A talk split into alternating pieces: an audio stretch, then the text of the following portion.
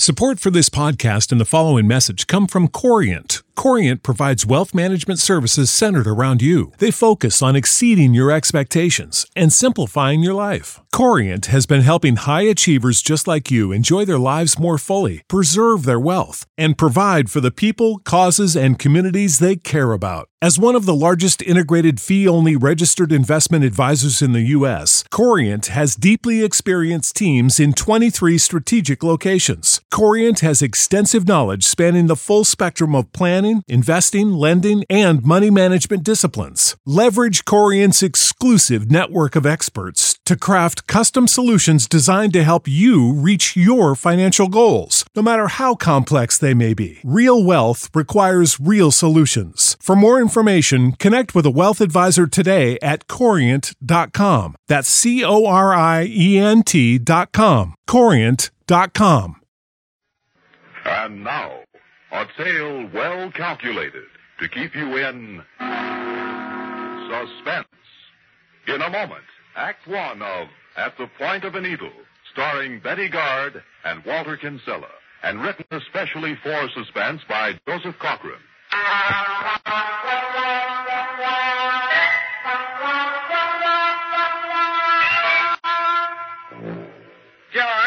Simply got to do something about this terrible heat. I can't stand it. Oh, good grief, Myra. I'm not to blame for the weather. I didn't say that. But we can escape it by taking a cottage at the beach. Like last year, when we got there, all you did was complain about the same heat. The flies, the hot sand, the freezing water. And the people. You just couldn't stand these awful people who cluttered up the beach. Oh, you're just making up excuses.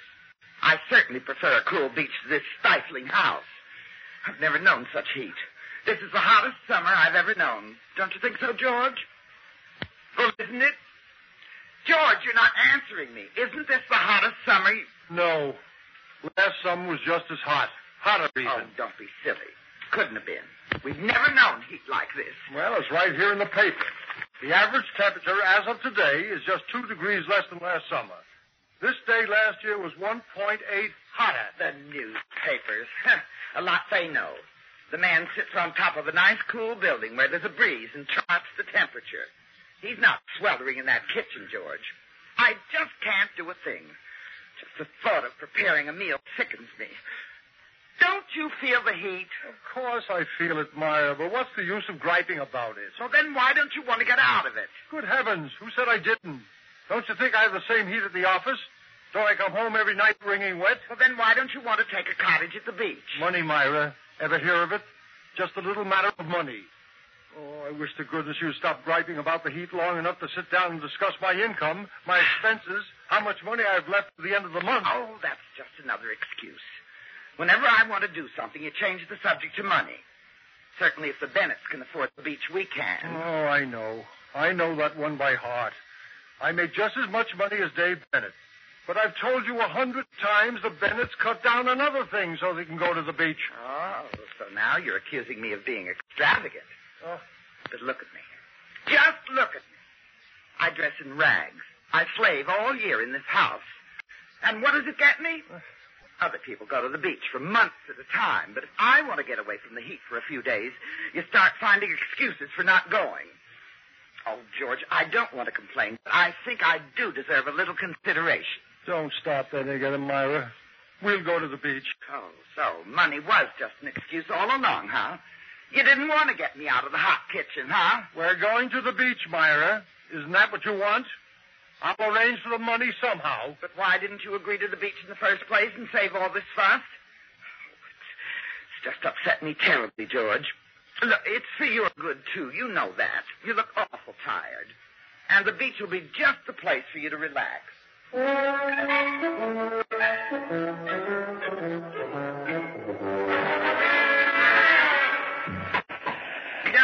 no, no, George.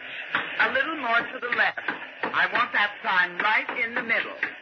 Myra, I don't see any point in it putting up the signs. They say plainly no trespassing, don't they? So what? I'll nail them to the retaining wall. No one's going to climb over the wall to get on your property. People come here to sit on the sand. George, the idea of the signs is to keep people off the sand in front of our cottage. What? Oh, now look, Myra, you're going to start last summer all over again. We rented this cottage, and I think we should be able to enjoy the sand in front of it without having it messed up by those awful people who come for the day. This is our home, and we have some right to privacy. Oh, for the love of Mike, everyone's house has people in front on the sand. No one else signs up. Well, we're going to have it. You may not object to a swarm of noisy people in front of our cottage, but I do. Myra, please be reasonable. George, if you don't want to put up the signs, give me the hammer and I'll do it. Never mind, never mind. I can see right now if I don't put them up, I'll hear about it all summer. Where do you want the other one? Uh, on the other side of the steps. Oh, and be sure it's exactly the same height and evenly spaced with this one. And don't try to get sand all over my blanket as you walk by, will you? Yes, Myra. And when you get the sign up, I want you to bring down the umbrella. I can't hear you. Well, if you'd stop that hammering for a minute and pay some attention, you would. I said, when you get through, I want you to bring down the beach chairs and the umbrella and some blankets. We'll spread them out in front of the cottage so those awful people will know this space is taken. Beach cottage. What a place to get a rest. Like trying to relax in a swarm of bees. George, did you say something? No, Myra, not a thing. Well, it certainly sounded like it. Nothing, nothing at all. Well, will you please stop hammering when you talk to me?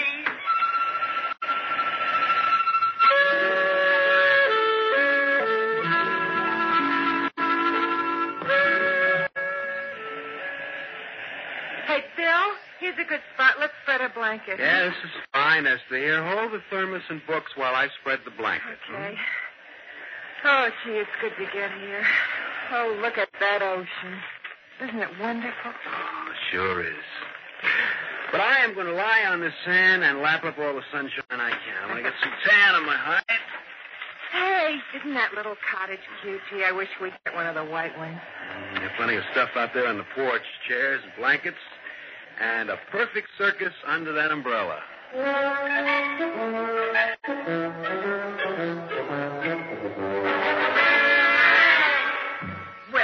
Well, of all the nerve. Come here, George. Look out there. Do you see what I see? What did you expect? Well, if you'd put those chairs and blankets out like I told you, this wouldn't have happened. But no. Leave them on the porch. I was nailing up those no trespassing signs, which are supposed to make people run away from the spot.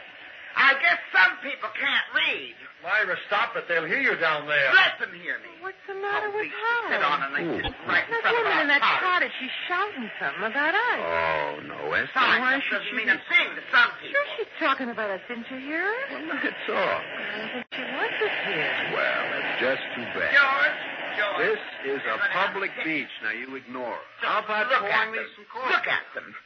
Yeah, they think they are. What? Nothing. Well, aren't you going to do anything? Myra, there isn't anything I can do. They're not hurting us. They have a right to sit on the beach. Why, they're practically in our yard. I want to look at the ocean without a lot of riffraff making a garbage dump in my lap. No one's making a garbage dump. Oh, they will. They'll eat their lunch and throw papers and scraps of food all over. Myra, look. This is a public beach. We can't run people away just because you don't happen to like seeing them around. Oh, so you're sticking up for them against your own wife, huh? You know, it would be nice if for once, just once, you'd be on my side.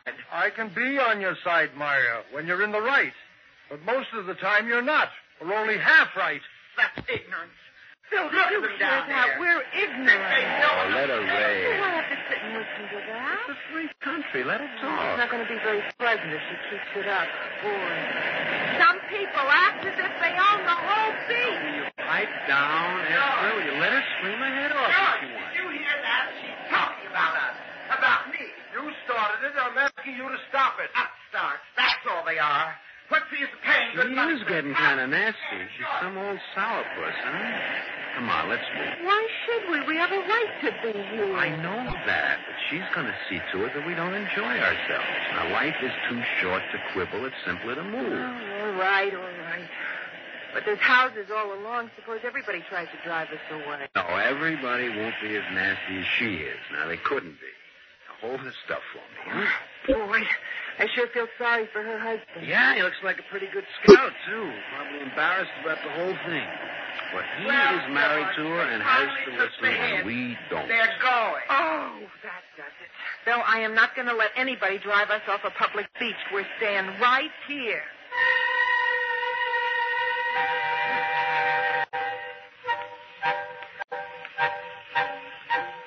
Yes still out there. Three hours. Oh, for the love of heaven, Myra, sit down and eat your lunch. How can you expect me to enjoy my lunch or anything else as long as that disgusting girl and that awful man are lying right in front of our doorstep? Will you please stop then and let me eat? Look at them, staring at our windows. Look at her. She's laughing like a silly fool. Can't we do something? Call the police and have them come. No, Myra, I told you no 40 times.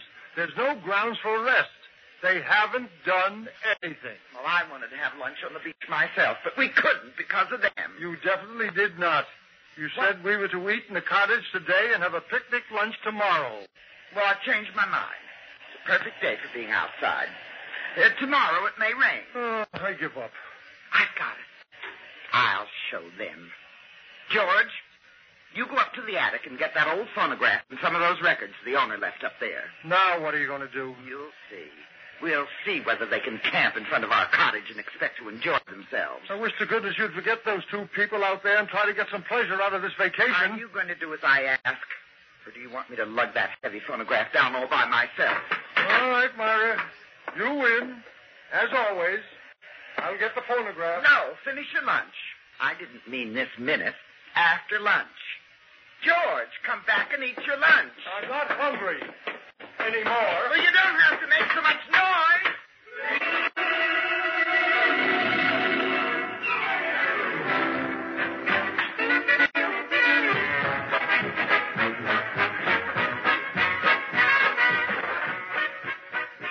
I'm going to say just one more thing, Myra. And a lot depends on what you do after I've said it.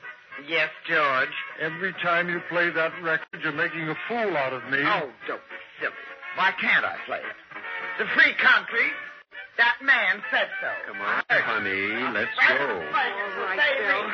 But she's not getting away with it. We're coming back tomorrow. Maybe I can dig up an old phonograph somewhere. They're leaving. They couldn't take it. See? See, George, I told you so. We've won, George. We have won? Oh, no, Myra. You have won. You just scratched the heart out of me with that old worn out needle.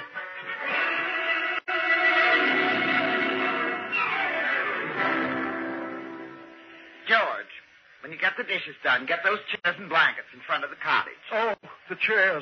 What's the matter? I forgot to bring them in last night. Oh, how could you? I told you to bring them in. I distinctly remember telling you. Oh, you told me all right. I forgot. After yesterday, I didn't care much. Well, it's a wonder you wouldn't remember when I ask you to do things. They'll be all damp, soaking wet from the fog.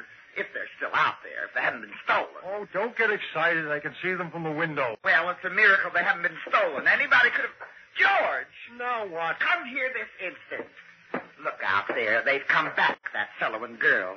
They're putting their stuff right where they were yesterday. Myra, will you please cut They'll it out? get the same thing they got yesterday, all right. Get that phonograph. Be reasonable. For the love of heaven, be reasonable. Why don't you ask them to be reasonable? Why don't you go down and shout at them to be reasonable? Oh, no, you won't do that. You put the blame on me. I'm the unreasonable one. You won't lift a finger to keep them away, and when I want to do something, I'm unreasonable. Look, George. They've got a phonograph. They're playing it on our beach. Myra. George! George, make them stop! George! Stop them! George. Myra, you're making a fool of yourself. Make them stop, I say! Stop them, George!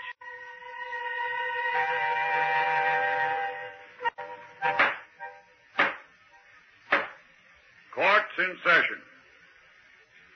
Now I have this to say to both parties in this dispute. We are glad to see all the summer people come to our beach. We welcome all, so long as they behave themselves. But I want it understood that the beach is a public one, not a private one. Mr. and Mrs. Pettit, the line of the property you rented for the summer is the retaining wall that ends where the beach sand begins.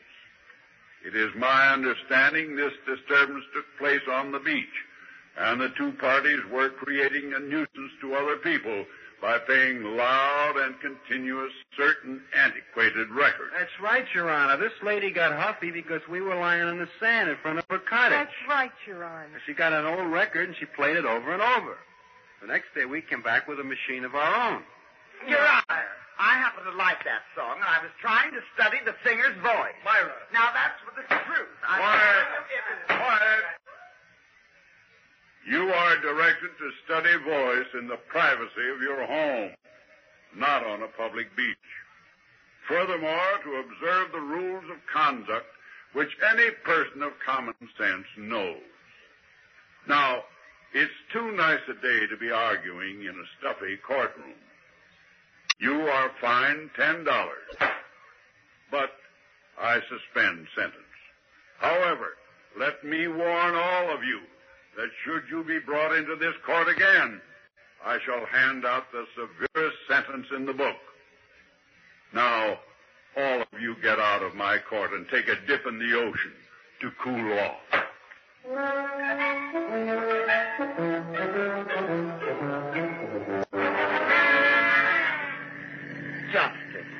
Is that what they call justice?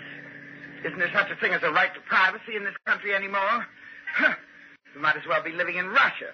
And that judge. Oh. Did you see that judge, George? Wasn't he awful looking? Like a gangster. I bet he never saw the inside of a law school. I bet he never went through the third grade in school. How can they put people like that on the bench, George? How can they? Oh, I don't know. There ought to be something we could do about him. Myra, we got off easy. Now let's forget it. Forget it. Yes. What are you talking about? You expect me to forget a humiliation like that? Why, why, he acted as if we were criminals, like we were the trespassers. We did lose, you know. We were fined and the sentence was suspended. I can't believe it. About ten with a hayseed like that on the bench, I can believe anything. Where did he learn the law? I'd certainly like to see his diploma. If I knew where he went to college, I'd write them a letter and tell them what kind of lawyers they graduate. His degree was framed and hanging on the wall. He went to Harvard. Don't be silly. He couldn't have. Will you stop telling me not to be silly? Silly means weak-minded. An idiot. Of course it doesn't. Now look, I don't think you're weak-minded, but I do think you could be more forceful and aggressive. The Trouble with you, George, is that you let people run all over you. If you had done what I asked and told those people to move on, this never would have happened. You're driving too fast. How many times have I told you not to drive so fast? At least a thousand times. Well, don't drive so fast. You know it upsets me. Now, as I was saying, your trouble is that you take whatever people hand out to you. You never raise a fuss or tell people to get out of your way. Oh, no. It's one reason why you don't get anywhere. Please, I'm tired. But I don't want criticism. But I'm not criticizing, George. I'm just telling you for your own good. That judge ought to be disbarred. He's a disgrace to the legal profession. Maybe we ought to write to the Bar Association. I'll bet they'd do something. We came to the beach to enjoy ourselves, not spend our time reforming the judicial system. Well, at least we can appeal the case. Look, uh, couldn't you write that friend of yours in Boston? You know, that big lawyer friend of yours. Tell him what happened to us. Why don't you invite him down here for dinner some night and discuss it with him? Myra, we're not going to act like children. We lost, we got off easy, and I want you to forget about any further action. Why? Why should we? Oh, Do we have to be humiliated, hauled into court like common criminals because of those those cheap, slovenly people who are ruining our beach? Why shouldn't we be able to enjoy our nice cottage?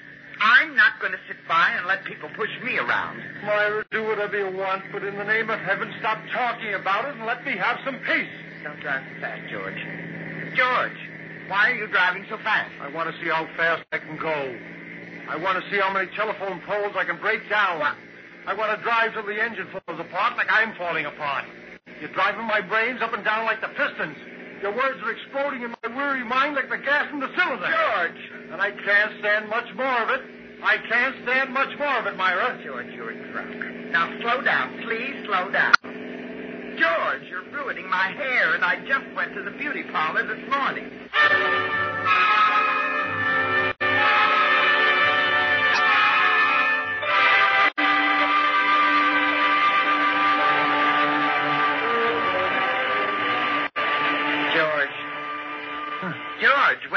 Huh?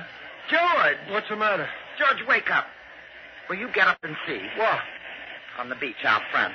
They're back. So That what? Awful couple. No phonograph, but back bold as brass and big as life. Now, I asked you last night to get up early this morning and put the chairs and blankets out. Hmm. Now it's too late. Oh, I fell asleep. Uh, and you did it purposely. You didn't want to put those things out. You you wanted those people to come and annoy me. Oh, what's the use, Myra? You've got to do something. Anything. Myra. But get those two spiteful people away from our front steps. Now, you know as well as I do that they only return to rub in that horrible business in court. All right, Myra. I'll do something. Now, wait a minute. Not later. Not this afternoon, but now. Right now. Sure, sure. Right now. I'm getting up, Myra. I'll do something. I'll warn them to get out. I'll warn them first. Another day. Another day. Now listen, you two. I know why you're back, and I won't have it. So go on, get away from here. Look, I don't want your kind here, judge or no judge. Nobody can make a fool out of me, you understand? Listen to me. If you don't go away, I'll... George. George, that gun. George. George. George, listen. Don't shoot. Don't shoot. George, in God's name, what have you done? They won't bother you now, Myra. Any more. Ever. George! You've done! Oh, you fool! Why did you do that? Why? What difference does it make? You couldn't understand. Operator, get me the police. I want to report a murder.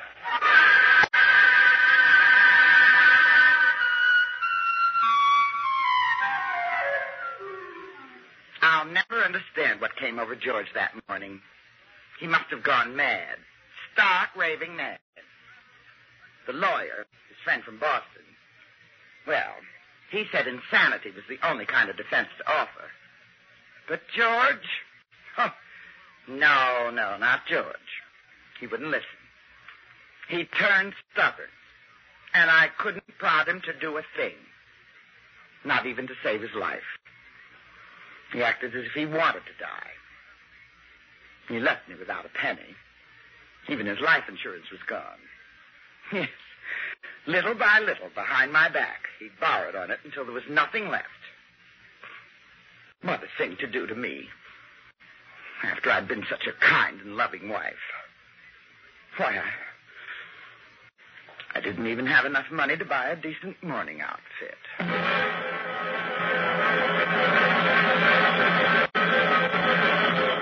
Suspense. You have been listening to At the Point of the Needle, starring Betty Garde and Walter Kinsella, and written especially for Suspense by Joseph Cochran.